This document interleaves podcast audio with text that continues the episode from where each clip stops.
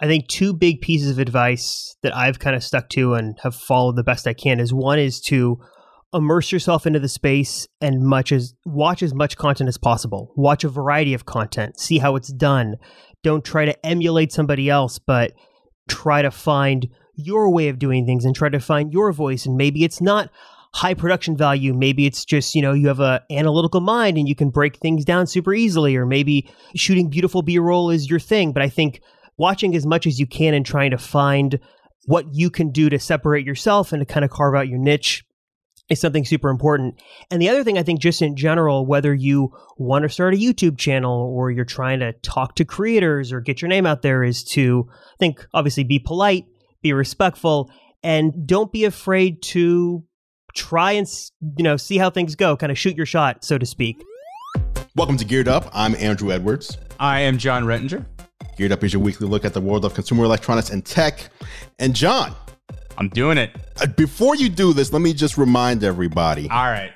We do this every week somehow on the show. The only show on the internet that you can follow, subscribe to at no cost that will bring you the best guest each and every week. It just keeps like getting better. When I say the best, I mean, yeah, exactly. It gets better every week.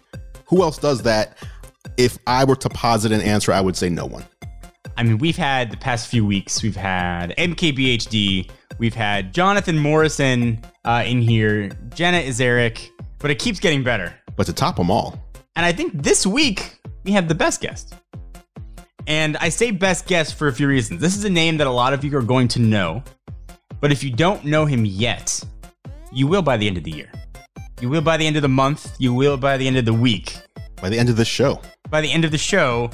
This is a man that I've known since he was a wee college student who came into the Techno Buffalo offices to say hello, brought me a mug, and we got to know each other. And wait, was this a scheduled? Was this scheduled, or did he just show up? No, he reached out very professionally. Okay. Asked to come and, and, and talk. He was attending a local university here in Southern California, a very bright eyed and bushy tailed young man. And over the past man, probably been, I think, about six years now. Had the chance to get to know him personally, professionally. We've been working together pretty much ever since. Was really the first person that ever came into what was the time the Techno Buffalo intern program. And he was so damn talented that we just couldn't let him go. He's the man who's responsible for a lot of the amazing visuals that you've seen on the videos on Jon4Lakers. But most importantly, he's a man who is the front man, the, the face of the Apple Circle channel a channel which is growing by about 35,000 subscribers per month, about to hit 100,000 subscribers, focusing on the world of Apple. Andrew, let me introduce you in the audience to please do Mr. Robert Rosenfeld. Hello. I, I, am humbled. What what an introduction. I'm I'm speechless. I just to even be in the realm of episodes with MKBHD and Jonathan Morrison. It's it's an honor. Thank you guys for having me. Listen, neither of those people showed up at the Techno Buffalo offices while they were in college. That's true. So you take the cake when compared to those other two gentlemen. I'm just saying. I love that origin story. That was such a surreal experience because I think I at that point I had been watching John since I was I want to uh, say 12. 13 oh years old. God. It's like a dagger in the heart. It's a dagger in the heart when I hear that story. So, he wasn't even a teenager. It was six years ago you know, that I met him for the first time. But even at that point, I think I had been watching him for six years. So that was a totally uh, surreal experience. I like to say I'm just the intern that just stuck around and never wanted to leave. But uh, it, what a wild ride it's been, and honored to be on. Honored to talk to you, gentlemen. Can I ask how old you are today? 25. So for more than half your life, Jon Rettinger has been a positive force that's true. You know, I looked up a simple YouTube search on how to connect a dual monitor to a MacBook back in like 2007. And ever since then, uh, I've been watching John on a screen and then uh, you now get to be in person and see all the behind the scenes stuff has been quite the experience, I got to say.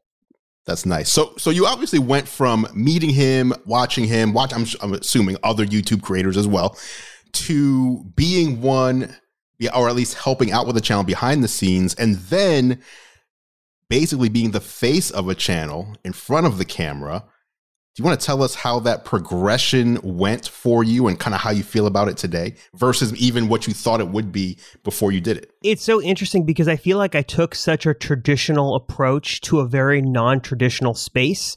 And I don't think anybody knows there's a certain set path to become an online content creator. And I just kind of grew up in that age of tech YouTube when it really started, like 2006, 2007, 2008. It was Jon Rettinger, it was Soldier Knows Best, it was Chris Pirillo, and I was like a sponge and just could not stop myself from watching as much tech content as possible. I was always that kid with the family video camera, I like to edit Windows Movie Maker. And then I got a Mac and I just, I, I don't know what happened. I discovered all the stuff about computers and Apple and Windows, and it just became I want to say an obsession. My parents would probably say an obsession as well. It was more than a fascination. It was something beyond that. And when I went to college, I obviously wish I could have, you know, signed up for the online content creator major and gone on my way, but that wasn't a thing. So I chose broadcast journalism and, you know, went through the motions and you learn how to be on camera and how to write a script and how to do interviews. And it's interesting to see that side of things and how, in a way, stuck higher education and just the whole realm of traditional broadcast journalism is. But I knew I always wanted to be in the space. So, as John kind of mentioned, I my very first assignment, my freshman year broadcast news one class, we had an assignment to go out and do like a news piece on anything. Go get some video, go interview someone. And my professor at the time really loved local businesses. He loved startups, he loved entrepreneurs. So I knew I wanted to do something in that space, impress the teacher, look good. And I knew that Techno Buffalo at the time was near where I was going to school. So I just kind of sent an email to John out of the blue, said, Hey, you know, I'm a, I'm a freshman. I, I, go to Chapman. I want to do an interview on you in Techno Buffalo. And to my surprise, a couple hours later, he responded. And I got to go meet him for the first time. And it was an awesome experience. And then think about a year later, my sophomore year at the end of that year, kind of looking to the summer, is when I reached out again and said, Hey, I don't know if you remember me. Hope you're enjoying that mug. I would love to know if you guys are looking for interns. So I got to make the trek down there that summer and got to be an intern and be a part of the video team and really kind of for the first time go from just watching this content and thinking I knew how it was done and how to edit and how to shoot to really being a part of that collaborative process behind the scenes and really I guess for the first time really was an eye-opening experience to see just how much goes into it the planning and the prep and the editing and the shooting and kind of since then my kind of role has grown and I've done more things and you know things have evolved and you know now doing the Apple Circle and getting to kind of really live this dream this passion has been it's been great all from an, an internship turned to uh, something much bigger which has been it's been awesome. We get a lot of people i mean andrew you and i in particular you know who've been doing this for a long time and they ask how do we do this? Like how do we how do we get to have a channel? How do we get to to be an online creator? And you know we've been we've been at this for combined a very, very long time. So Robert, who's somebody who's you know relatively new at it, I think, can has this perspective on folks who are looking to start it. But what you're not going to see with Robert when you see him on the camera is the work that went in behind the camera. And the reason that Robert stuck around after internship was he wanted to learn anything. Anything that he could learn, you, Robert, you always took advantage of. And you can see the results of that work now when you see him on camera. And I think a lot of people don't realize the foundation has to be built. You don't just turn on a camera like step one, start YouTube channel, step three, be famous. You know, you got to go through really deeply into that step two. And, you know, Robert, we so we really kind of relaunched the Apple Circle in October. So it hasn't even been that long. And, you know, Robert's got a video up that went up a couple weeks ago. It's at 2 million views right now. So I'm trying to take myself out as sort of the the guy you work with and more of like just the guy who's really interested in your journey, what advice do you have for new creators that want to start a new channel, especially in, in the tech space? You know, how would you offer guidance to those folks out there? I think two big pieces of advice that I've kind of stuck to and have followed the best I can is one is to immerse yourself into the space and much as watch as much content as possible. Watch a variety of content, see how it's done, don't try to emulate somebody else, but try to find your way of doing things and try to find your voice. And maybe it's not high production value. Maybe it's just, you know, you have a analytical mind and you can break things down super easily, or maybe shooting beautiful B roll is your thing. But I think watching as much as you can and trying to find what you can do to separate yourself and to kind of carve out your niche is something super important. And the other thing I think, just in general, whether you want to start a YouTube channel or you're trying to talk to creators or get your name out there, is to I think obviously be polite, be respectful, and don't be afraid to try and you know see how things go kind of shoot your shot so to speak i remember when i was 12 I was watching, you know, Chris Pirillo used to do this thing called Gnomedex. It was, and for those who don't know, Chris Pirillo was a Oh, yeah. big early, uh, you know, I've tech attended creator. many of those. Yeah, tech creator in the YouTube space. He used to do a, a conference for, I, guess before it was social media influencers, it was bloggers and companies, and everyone would come in in 2008. Web And- 2.0. Exactly, I remember that, and uh, it was uh, it was super cool. And he was holding a contest for scholarships. He was going to invite people who couldn't afford the ticket price to go to Seattle and get to attend the conference. And it was 18 years or older, and there was a you know age limit, and he made that very clear. And I was a super big fan at the time, and I think I was like 13 and didn't think much of it, but I was just polite. I was kind of just said, "Hey, Chris, you know, I've been following you for a long time." Find this stuff fascinating. I know I'm under the age limit. I'm well under 18, but I'd love to go and just to experience in this and to see if there's an opportunity. I'd love to go. And to my surprise, a few weeks later, I think I got an email from him and said, "You know what? I know you're under 18, but I appreciate you. You're kind, respectful. I've you know kind of seen you in the chat room, and I want to invite you to come. You and your dad, you can come and be a part of that." And that was such a surreal and super cool experience. You know, I knew that I, you know, wasn't going to be, you know, 18. I knew I couldn't afford to go there myself, but just as someone who was admire, who was respectful, who had a a good presence, maybe kind of in the comment section or at that time it was, you know, a chat room really helped. And fun fact, the person who was with me, the other scholarship recipient back in 2008 was Lamar Wilson, who has become his own YouTube sensation. I remember, I think he was a teacher still then. I remember he, I had talked to him at that conference about starting a YouTube channel and he was going to start a tech channel and stuff like that. And, you know, now he's gone on to bigger and better things, but, uh, just watch as much content as you can, be an active part of the community and be polite, be respectful, and don't uh, wait for opportunities to come to you. Chase down what you want. This is crazy because I've attended every Seattle based Gnomedex. So you and I, a decade ago or more, were in the same auditorium. Little did we know That's right. We, we that we'd be meeting here on Geared Up who would have known? so many years later. All right. Should we get into the news? Any Let's other any it. other topics you want to hit, John? No, that's a that was that's a nice news segue. Okay, just a quick note here iMac Pro being discontinued, and two pieces of news that I wanted to touch on. Number one, the fact that it's being discontinued implies that it, there will not be an M1 or M series based iMac Pro in the future. So, if you want to get an iMac Pro for whatever reason, it came out three years ago and hasn't really been updated since, you're going to have to do it quickly. And number two, the issue of attribution in, in this game that we do in our work. Mac Rumors reported this. They they noticed it. They contacted Apple. They got official word from Apple and then reported it. And obviously, especially in the Apple world, I think everybody when when a new piece of news comes out, everybody jumps on it and reports it. Yeah. But 90% of the people who do the the re-reporting forget to call out the person or publication who actually found and did the work on that news. So everyone else is saying, "Hey, iMac Pro going away," but hardly anyone mentions Mac rumors, links to them, or mentions them.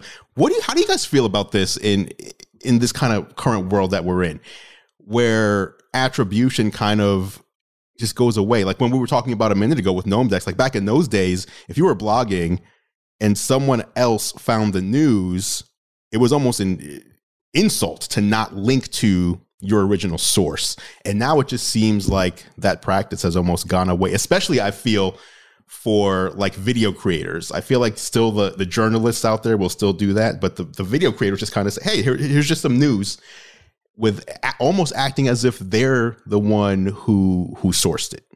I, I think that's a fundamental difference in the two mediums, right? So, as in running after running Techno Buffalo, I always consider myself a journalist, right? I ran a website, and trying to get the attribution right was such a moving target sometimes. So you'd see it on one article, and then you'd have to backtrack it, backtrack it, backtrack to find the original source. And certainly, I was never perfect at it.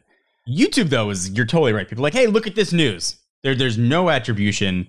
The only attribution you really ever see generally is if you're using somebody else's video, right? Then you source the video that that came from. But it's such a divergent approach to the same idea. And you know, Robert, I know you use a ton of you know other outsourced video for the Apple Circle. You make a great point. We always try to, you know, make sure we source because I feel like, you know, credit where credit's due. Some of these people are making themselves or hiring and spending money on these amazing renders, and you know, you got to give them credit. And I know, especially when covering Apple news, I always try to make a point to always give credit to the source of that information. Someone is out there doing the legwork. Jon Prosser is staying up late trying to get that information. You know, Ming Chi Kuo has a track record for a reason. I feel like it's very important to not only give that information and attribute the source, but also, you know, let your audience know, hey, this is not coming from me. Here's who I'm hearing it from. And you can look up their independent track record and make of that what you will. But, you know, someone's doing the work. And I feel like it's only fair that we make sure credit is given where credit's due. Yeah, if we're if you're doing commentary on news and you're not the source of the news, at least let people know where the source came from. That's all I'm saying. Anyway, that was just a quick tidbit. iMac Pro is going away. Don't expect a new one. Next quick tidbit, which I wanted to. You told me this news before we started, and I was like, don't even, don't say another word. We need to talk about this when we hit the record button. if you've been listening to Geared Up for the past, I don't know, three to four weeks, That's fair. John has said several times the AirPods Max are just not for him. The price is not right. The feature set for which I think is fair, by the way. Your preferences, like you said, you're not really an audiophile. Yeah. So the features may be legit, but they're just not features for you. And now you've done a 180 and about face, Well, sir? So, so let me explain it. And the big reason, the biggest reason that I wasn't considering the AirPods Max is they charge with Lightning. I just find that infuriating. I almost, what? I was, I, I almost find it like it's like an aggressive move by Apple.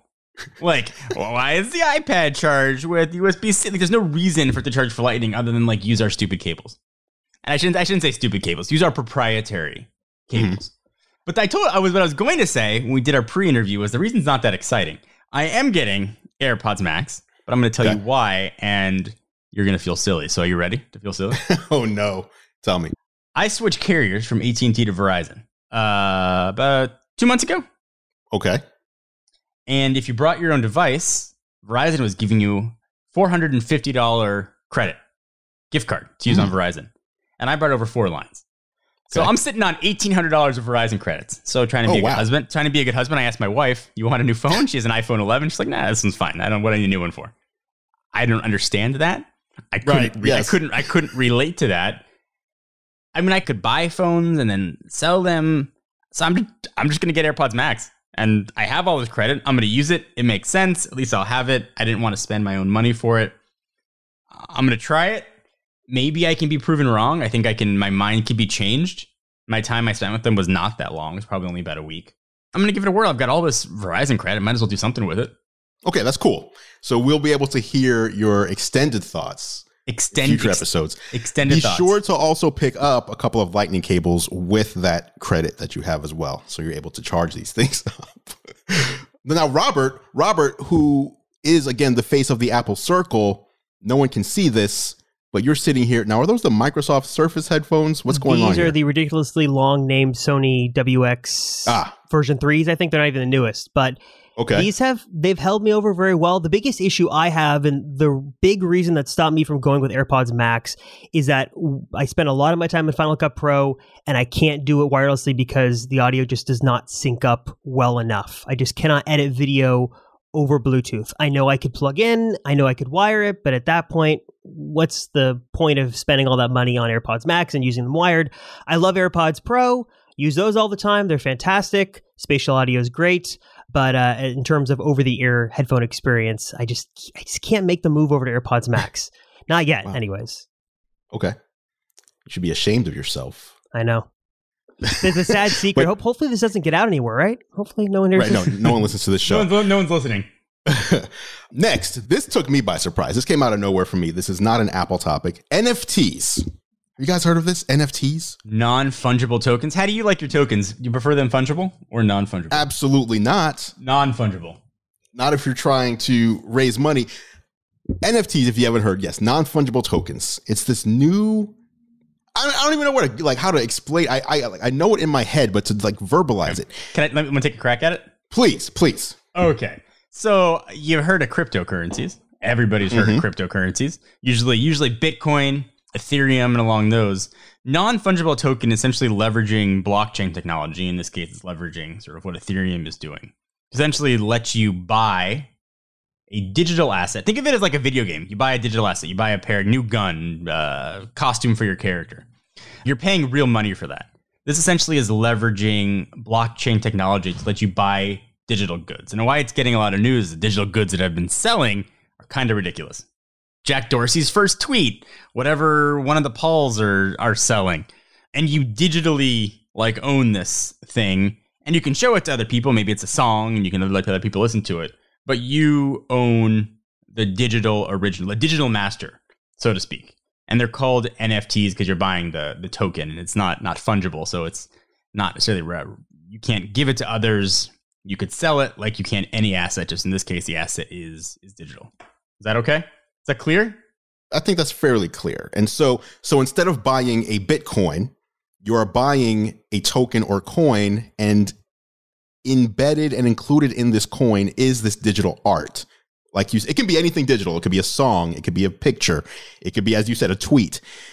But what's crazy about this to me, number 1, the crazy amount of money and volume we're seeing over the past couple of weeks. But number 2, what's super interesting is you can buy something digital, but countless other people can have a copy.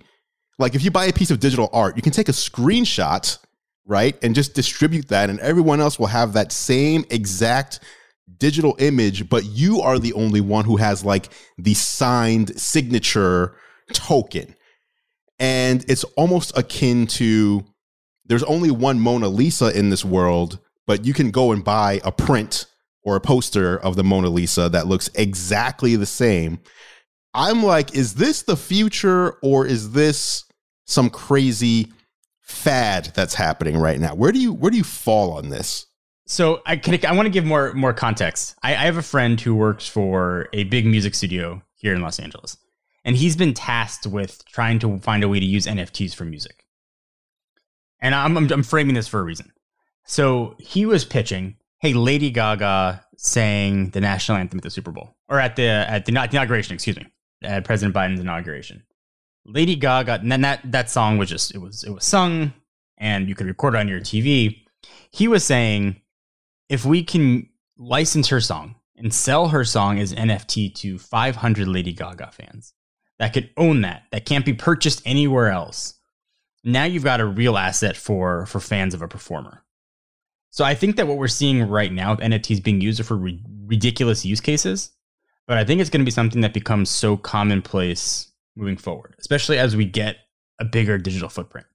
As AR, VR is becoming more things and our lives become either augmented or somehow virtual, whether in game or somewhere else, you have a chance to actually now show your things, right? So I, I, I think it's going to become very, very mainstream, but the examples of this early stage adoption are so like fringe and ridiculous that it makes it seem like the whole concept is fringe and ridiculous. Robert, where do you stand on this? I agree with John. I think I did what most people did. I saw it kind of on social media, saw it a couple times in my Twitter feed, looked up what is an NFT, what does it do, and then closed that tab and moved on. I just, it, it's so hard to know. I think that, like what John said, the examples right now are so all over the board. I just don't know where it's going to fall. Is it a fad? Are we going to see it really materialize into something, you know, more permanent? I think that once we see this uh, around for a little longer, hopefully we get a better idea of what it's being used for and kind of the market of these things. But right now, I just, I'm just going to sit back and observe and, and kind of see what happens. Yeah, I, I remember being told about Bitcoin when it was seven cents per. Oh. And promptly telling the person, this is a scam and a fad. Why? He's like, just just put ten dollars in. Imagine buying ten dollars worth at seven cents. Do you know how many bitcoins I would have? So I'm like, am I? I don't want to ever repeat that kind of mistake, but I also Oh don't want to jump into something that is a fad. Now, have you heard of NBA Top Shot? Oh, it's been ins- that is insane. What's happening there? Okay. So to tell people NBA Top Shot, you know the idea of baseball or basketball trading cards. You buy a pack of cards at the store, you have 10 cards in there at random, and sometimes you have a rookie LeBron James or something like that that can be worth $80,000. Well, now NBA Top Shots is an online platform where you buy digital packs of cards and these cards instead of being of a player, will be of a play. So you might have, let's just say, for example, Michael Jordan's last shot that he ever took, which he he made it, right? Now you can own a card that has that, and that will have value that other people will pay to own that digital card. So you can sell that digital card to someone else. But check this out. they will take that same highlight. Let's say it's a seven second video highlight, and they will have the regular card, and then they will take the exact same file, exact same imagery, and they will have it on the gold foil version of the card. Same play, different colors on the graphic, but that one is more rare because they made 5,000 of the first one and 100 of the second one. And now, if you open that, open a pack and have that in your pack, you can resell that for like 800,000. I think someone bought It's like crazy. a. Uh, yeah, this is all digital. Like you can just screen record this and own what is essentially the same imagery that you look at with your eyes, but you're not owning like the, the signed cryptography. I mean, it's this is absurd. We're like on the fringe of something. Again, we don't know where this is falling, but this I don't think this is just something that's going to be here today and then a year from now is just gone. Like some something is happening here. I don't know what. Very clearly, something is happening. Andrew, I want to throw an information out at you here, by the way. Please do. So, your Bitcoin example, I don't know what the price was, but let's say it was in 2004, 2014. You're telling me you did the math. I've done the math. Ish. See, I didn't do the math. If, if on the math here. Oh. God. So let's say it was in 2014, which is slightly over your, your seven cents thing. But if you put in $10, your return, if you had bought it on March 1st, 2014, you'd be looking at right now 8,614% return, annualized return of over 188%. Your ending value from your $10 investment would be worth $871,000. Wow. Wow. Well, see, that's why we got to get into NFTs. That's basically what I'm talking about. Ten dollar NFT right now. Yeah. Right. I'm just saying, s- sprinkle your $10 around, ladies and gentlemen. make You it should. make make it rain digitally on all the Please tokens. don't get left out. Let's move on to some quick thoughts. So I have here in my home. My smart home is based on HomeKit. That was the platform that I hung my hat on. I'm very I'm very jealous. I would like to expand more into to HomeKit stuff. I'm mostly on on Google stuff right now, but I would like to standardize everything. I just Okay. don't want to. I don't. I just don't want to start replacing everything. I got you. Here's what I did at the start. I only bought smart home devices that were HomeKit compatible, but what you'll find is if it's HomeKit compatible, then it will also be Alexa and Google compatible. So if you decide you want to go with HomeKit, it will also work with your other stuff. And there goes But you just my- moved, right? So you made it. You're starting from scratch, which is nice. Well, I did move about six months ago, but I brought over a lot of the stuff that I already had. When Apple announced HomeKit and showed the privacy and how everything works on your local network and it's encrypted before it goes out, there were some back then like some open holes in a lot of, of smart home gear where people were getting into your network through like your doorbell. So when I saw that, I was like, let me let me go for especially with what we do and everything like privacy and not letting people into my stuff become like we're, we're bigger targets i guess than the average person is what i'm trying to say so i have everything homekit i have uh, like 12 home pods spread throughout the house and Twelve HomePods.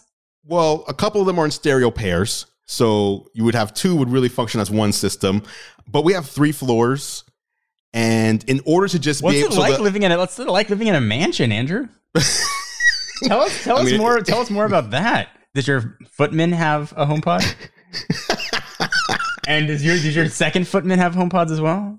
Listen, with the idea being that if you just want to speak a command and have it happen anywhere in your home, then you need to have something that can hear you no matter where you are, right? So that is an investment up front. But if you want that functionality where you're like, oh, okay, the thing is in two rooms away, so let me walk over there first and then say, you know, whatever. It was just like, let's just put, and there's some of these are HomePod minis. Eh, So those are cheaper.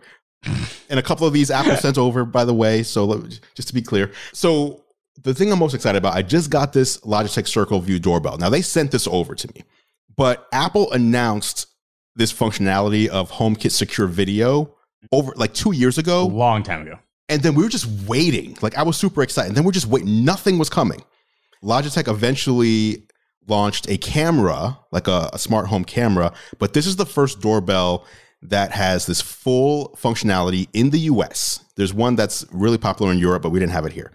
Just wanted to go over it real quick. Like you can hook this doorbell up, and if you have iCloud storage of at least 200 gigs, then it'll record 10 days worth of camera captures without taking up any of your allotted storage. You just have to have the plan. So it'll record unlimited. If you have a family plan of two terabyte or more, then you can have up to five of these cameras, whether it be doorbell, standalone cameras, etc., all recording, again, not taking up any of your allotment space. If someone rings the doorbell, you can have it ring on every HomePod or on whichever HomePods you choose. So I can be in the basement and the HomePod will ring and I won't miss like a delivery because I didn't hear the doorbell upstairs, for example. Isn't it awesome to have the video feed on the HomePods too? Like the screens are so good on Get the outta here. HomePods that you can actually Listen. like interact with the video. You cannot interact with video. However, Oh, However, sir- the- your 12 HomePods don't do that? now listen, the HomePod will tell me using my Apple Photos library. If someone rings the doorbell who I have tagged as a person, it'll say Andrew rang the front door, for example. I don't want to burst your bubble, but my Nest doorbell's been doing that for about two years. First of all, how does it know? You tag it, same person. If you see familiar faces, you can say, This is Jonathan, this is Rebecca, this is whatever. And it'll see that person and it'll say, Whoever uh, is at the door. And it'll also show up on my Nest devices. Like the So you have as well. to you have to go in and tag them in the Nest app. Uh, yeah, inside the Nest. Where's app. it pulling that? Okay, so Pulling mine is pulling from my 15 year history. I didn't have to do anything. It's it's already just there. Which which is very Okay. cool. I mean, in all fairness, it It's nice. cool. It's pulling from your Photos app. Yes. Then, obviously, this is a much less uh, like the Apple TV is probably Apple's least biggest selling product. But if you have an Apple TV and someone rings the doorbell, you will see that pop up in a little picture in picture. You can go you can go full screen on it, and any Apple device that you have that has a microphone and camera on it. Or microphone and a speaker on it allows you to speak to the person face to face, including through your HomePods.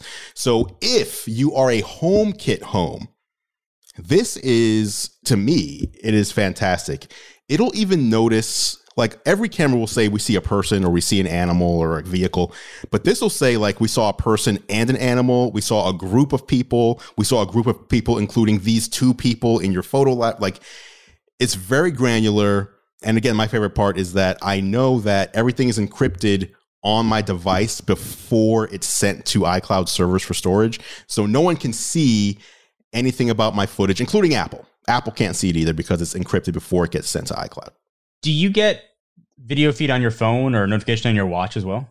On both, yes. I never tried tapping on my watch when I got the notification, but usually on my phone I'll just tap it to see like what's happening out there, who's who's out there, who rang the doorbell, or why did it say an animal walked by when all my animals are indoors.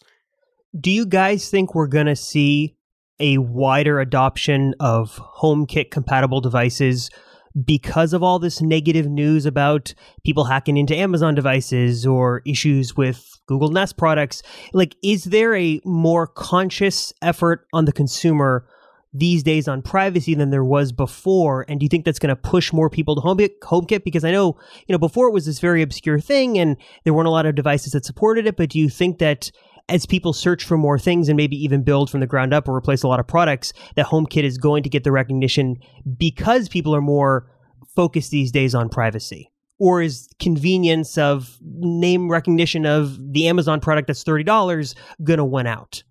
That's a great question. That's a good question. What I always wonder, because I I hate to assume what the average person thinks because I don't want to like seem like I'm putting someone down, but I do wonder like are people privacy conscious or is it people who stay on top of tech news who are privacy conscious? Or do they just assume well Google is a big company so they must be watching out for my privacy or Amazon must like they must why would this not be a secure device? I am so curious as to how, how people are today with privacy. And I think there's different types of privacy buckets now. Like, like Jon, last week you were saying privacy's dead, right? But there's a difference between that kind of privacy and someone saying, oh, Jon Rettinger has a finance channel and he mentioned he uses, let's just say, Fidelity. Well, now I know he has a Fidelity account. How can I try to get into his Fidelity account? You know what I mean? Like that's a different type of privacy. And so I think that's a great question. And I honestly don't know the answer. I would say I hope people are at least aware. Like you don't want someone to be able to walk up to either your Tesla, not that everybody has a Tesla, or your front door where you have an automatic, uh, a smart door lock, and use some sort of program on their phone to unlock your home and just stroll right in without even having to break into anything just due to a privacy flaw or security flaw, whatever you want to call it. I, I think everything is secure until it's not. And I think that the Amazon devices were secure until the exploit was found. So it's going to be interesting to see if, if HomeKit, especially HomeKit Secure Video, gets the same market penetration that the others have. Will the exploits be found? How quickly will they be patched? I think that's the real sense of security: is how quickly are these things fixed? Nothing is truly secure. Apple has a good reputation for fixing things quickly, but it's unproven in this sort of in this vertical. They've had their issues. That that FaceTime bug where you could join and Yeah. call, and they, Oh, they've yeah. had their problems. So one thing before we move on, Jon, for you, I just remembered, you said you don't want to replace everything you already have. There's a product called Hoobs, H O O B S, and it's like a it's a little box that you connect to your router, and it will take any smart home device, whether it be for Amazon or for Google, etc., and it will create a HomeKit version. So basically, it'll allow anything to connect to HomeKit, even if it's not HomeKit compatible. So you just put connect it to your router. Yep. So I have all my Nest cameras, for example. Nest does not support HomeKit. I can see all of them. You see those? You see the feed in the Yep. HomeKit app? Yeah, correct. That's insane. it's not expensive at all. I think it's like $150. One hundred sixty nine ninety nine. I'm, I'm I'm looking it up as you're talking about it. So if you have smart home devices and you want to switch over to HomeKits and you don't want to rebuy all your, you know, cameras or light bulbs or anything, just pick up this Hoobs box. You set it up in your browser, super easy, and it's way it's way less expensive than replacing all your hardware. And Andrew, can you think of a way that people could remember the name Hoobs? In case they forget it when they're listening. Is there any way that you could tell people that they could remember the name? If your neighbor Bob wants to also buy Hoobs, just put his first initial and remove the H from Hoobs, and then Boobs is your neighbor Bob buying Hoobs? I don't. I didn't. I, those were words. That's it. I, I don't know what they. I don't know what they meant together, but it is spelled H O O B S, and it's hoobs.org. I just looked it up as Andrew was talking about it. Uh, not a sponsor, but if they'd like to be, we certainly would welcome them. well, of course, we yeah, sure would. We'd certainly welcome them here. All right, before we get out of here, let's get into some of the upcoming news. March 23rd, a rumored March 23rd Apple event. And I'm just going to let you guys take this one over because there's been so much rumored that I don't even know how to like parse out what are we actually looking at at this point. In fact, Robert, have you done a video on this? Do you have an upcoming video on this? I, I think I've done a number of videos. I would definitely recommend you checking out youtube.com slash the Apple Circle to learn more. Please do. But I think what is it? The four things we're gonna supposed to see: AirTags, iPad Pro, AirPods, and Apple TV. That's like the kind of consensus as of this morning on what we could see. What do you guys, yay or nay on AirTags? Does anyone care? Do you personally care anymore? I, f- I feel like they've been out already for like, Right? for, for like a year. I think there's neat use cases for them, but I'm not, I'm not jazzed about AirTags. my take on this similar like i feel like when apple has something rumored there's so much fervor for the release but it's like this is a device you're going to buy and hopefully not have to ever use right you only have to use this if you've lost something so you're hoping to buy this and not ever have to use it this is not like a new iphone that you're going to buy and like you're going to be using all these new features so i feel like it's just oh it's just an apple thing i can't wait and then it comes out it's like all right so cool. I like the idea behind it, but I don't. I mean, I'll buy some, but I'm not excited about it. It's just like a. It's a tool. Are are you guys also surprised that this year it seems like more than ever the iPad Pro? We know last year the update wasn't substantial, but this year the rumors have been pretty sparse. We know probably a mini LED display, maybe a new Apple Pencil, probably a new processor inside, stuff like that. But besides that, either there aren't going to be significant changes, or there are and they haven't leaked out. I'm curious, do you think we'll see any upgrades to the camera setup on the iPad Pro, and will that be indicative of changes coming to the 13 this fall? Because usually the iPad's sort of the precursor for what we could see later Yeah. on in the fall. I don't. But I have questions for you, Robert. And I think I have questions that everybody who's listening would want to ask the Apple expert. So I'm just going to fire away at you. The new iPad, will it debut the A15? No, I don't think so. No way. You don't think so either? No. What processor is it going to have? A14Z? A14Z. I agree. So you think, okay, A14Z, interesting. Which, by the way, can I call out every YouTube creator who has forgotten that there is a Z version of a processor? I'm expecting it to be like an M1Z. Everyone's making M1X videos, but go on. I digress. All right. New Apple TV. First, will we have the same horrible remote? No, I think that they're they've learned their lesson, and as Apple seems to be slowly correcting their mistakes, we will see a new remote. Other than a faster processor for like Apple Arcade, will be any physical changes you think to the Apple TV box? I don't think so. I mean, it's a boring little blo- box that sits under your TV. I, what else could they do? Do you guys, both of you, think the Apple TV is necessary now that Apple has sort of gone very an Apple method and enabled AirPlay on a ton of third party devices and, and done it very, very well? The Apple TV box itself seems uh, very unnecessary right now. I saw there was a lot of hubbub online about people upset that more apps for I think the third generation Apple TV, like the last cheapest model they used to sell, You, yeah, like YouTube app app. support has really dropped off, and a lot of people think, hey, you know, Apple needs to create. Remember, there was that rumor that there's going to be this Apple TV stick that like was this low cost, cheap little device you could plug in and have all those features. Well, I think to that same vein that Jon was just saying. I think as we see Apple TV Plus and maybe more specifically AirPlay adoption on devices that aren't from Apple, as that kind of becomes more widespread through the market, there's less of this need for this lower cost device. Because if you can watch Apple TV Plus content and iTunes content and you can AirPlay to your TV, maybe there's no need for that lower cost device. But if you want to experience the true premium Apple experience, or maybe if they do make this big push with Apple Arcade games that you can only get on the Apple TV, maybe it makes sense to have that higher end box. But I do think it's interesting that this demand for this lower end Apple TV stick doesn't seem necessary anymore because of that widespread adoption of AirPlay and Apple TV Plus. There's two things today that you need an Apple TV for, though. Number one, whether whether you care about this stuff or not. Number one, to play Apple Arcade games, you cannot do that through the smart app. And number two, Apple's latest initiative, Fitness uh, Fitness Plus. You need an Apple TV box to for your Apple Watch to connect to if you want to do Fitness Plus. So if you want to do Fitness Plus on your TV, you have to have an Apple TV. And I do wonder will Apple be introducing more things that require the box, not not viewing content, but other services that require the box in order to enjoy them. I, so I want to I want to challenge that a bit. So yes, right now you're absolutely right. I wonder if in the future you need the Apple TV Plus app on whatever smart device to use Fitness Plus.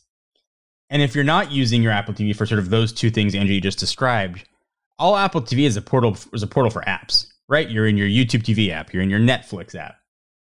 And you can it's essentially the same experience across almost any set top box, right? I I just got the Apple TV app on my Chromecast, you know, my, my Google Home device or my Google devices.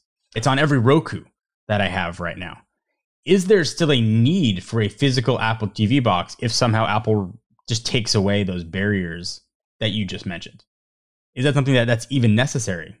I wonder if, so, and I don't know the answer to this, but is the Apple TV box required because of some sort of privacy thing? They don't want you using the Roku TV and then maybe the manufacturer has, you know what I mean? So that's one thing I wonder. But you're right. So the other thing is if you launch the Apple TV app on your smart TV, I'm curious, are you getting the same quality of stream? Are you getting the same bit rate? Are you getting the same HDR and all that? I don't know the answer to that. But obviously, that would only apply to people who are video or audiophiles. If you just want to stream, then you really shouldn't buy an Apple TV because it is the most expensive, almost by far, of all of the streaming boxes. I mean, and almost outdated. In our studio, we had a TV we wanted to hook up to get AirPlay compatible. I was able to buy a Roku Ultra on sale for like fifty dollars. Wow. I mean, and, like to use Apple's services on instead of paying what 150 for an Apple TV. Yeah.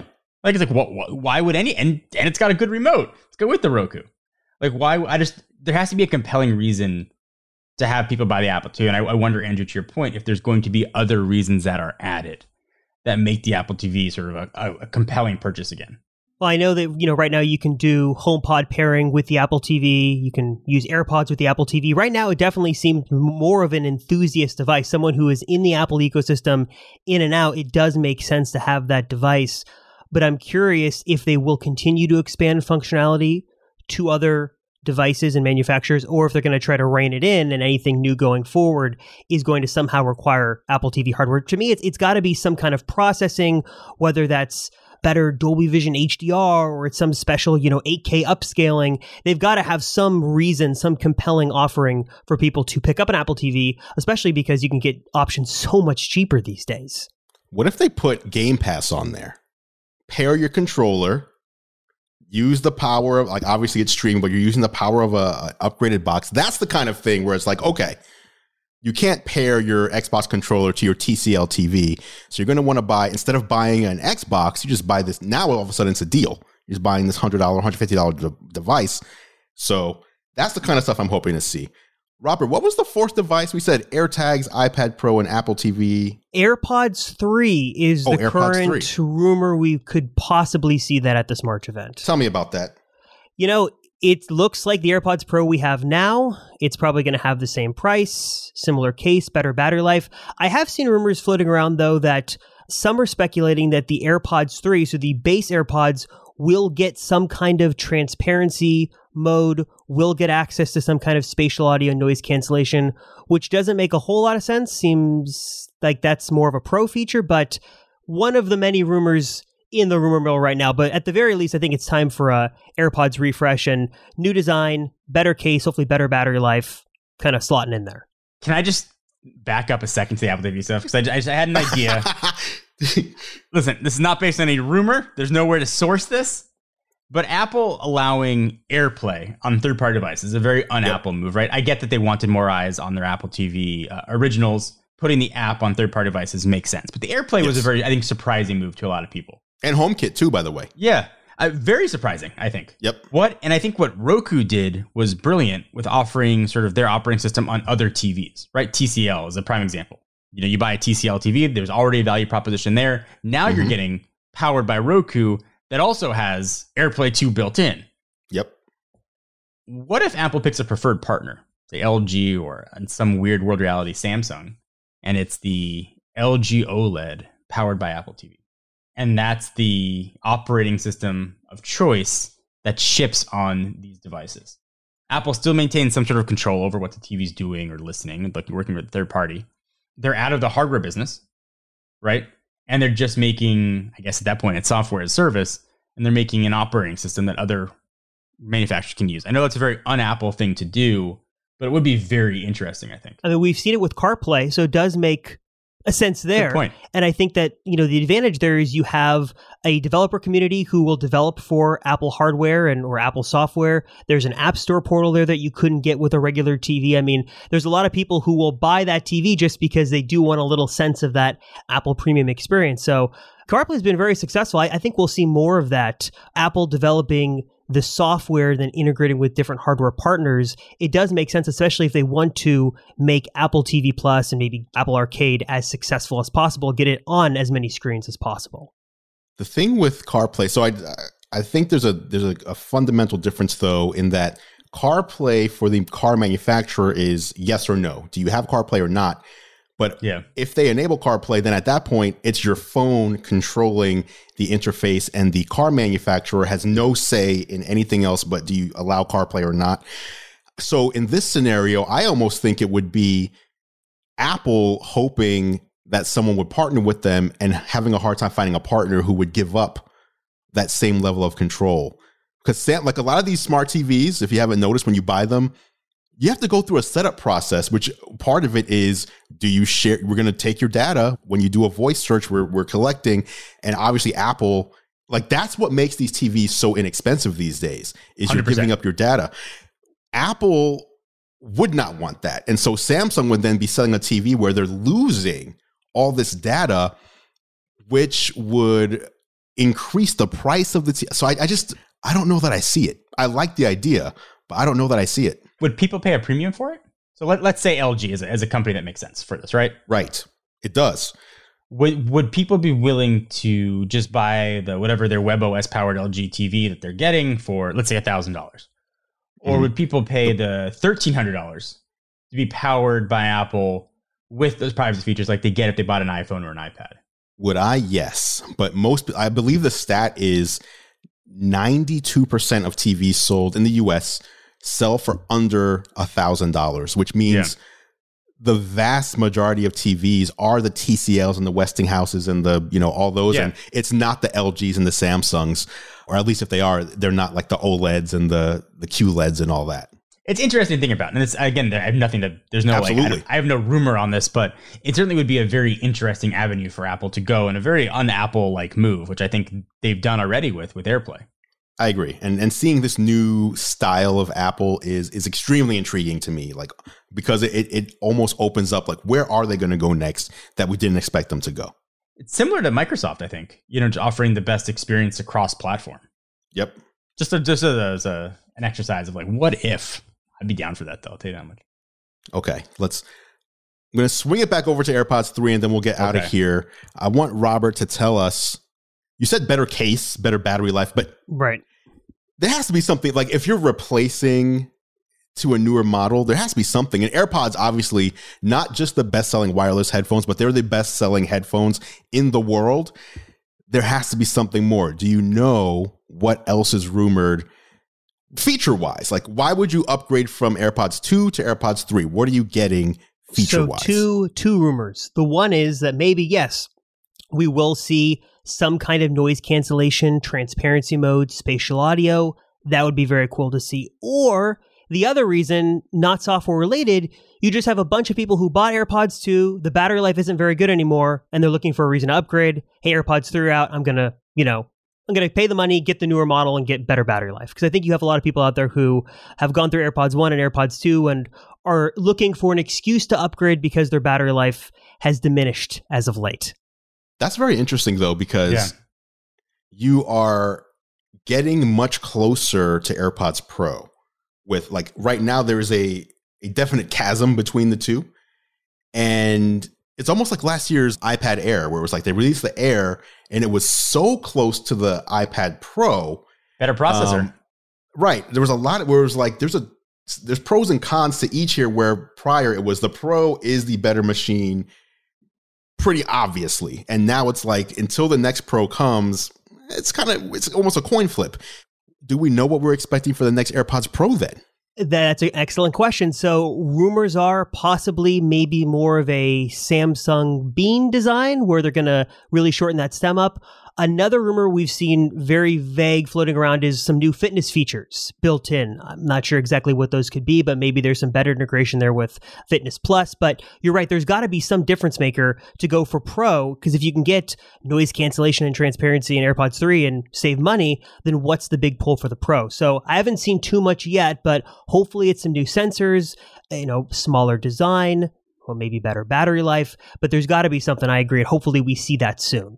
I agree. And also, by the way, March 23rd. So, March 23rd is the rumored date.